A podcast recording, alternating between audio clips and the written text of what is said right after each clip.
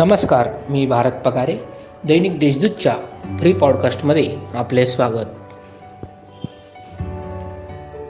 झाकीर हुसेन रुग्णालयातील वायुगळती प्रकरणी अखेर अज्ञातांवर भद्रकाली पोलीस ठाण्यात सदोष मनुष्यवधाचा गुन्हा दाखल करण्यात आला आहे.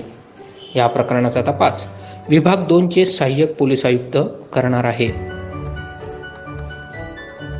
रुग्णालयांनी आवश्यकतेनुसार ऑक्सिजनचा वापर करावा असे आवाहन जिल्हाधिकारी सूरज मांढरे यांनी आय एम सोबत घेतलेल्या बैठकीत केले.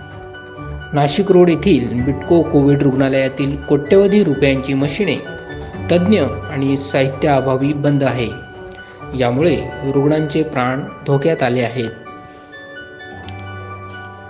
करोनामुळे सलग दुसऱ्या वर्षी पंचवटीतील रामरथ आणि गरुड रथाची यात्रा रद्द करण्यात आली आहे.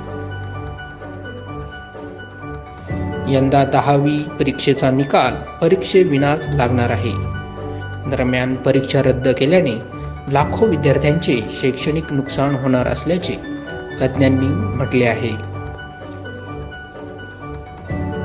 झाकीर हुसेन रुग्णालयात घडलेल्या दुर्दैवी घटनेच्या पार्श्वभूमीवर सार्वजनिक बांधकाम विभागाकडून सर्व शासकीय रुग्णालयांचे स्ट्रक्चरल ऑडिट केले जाणार आहे.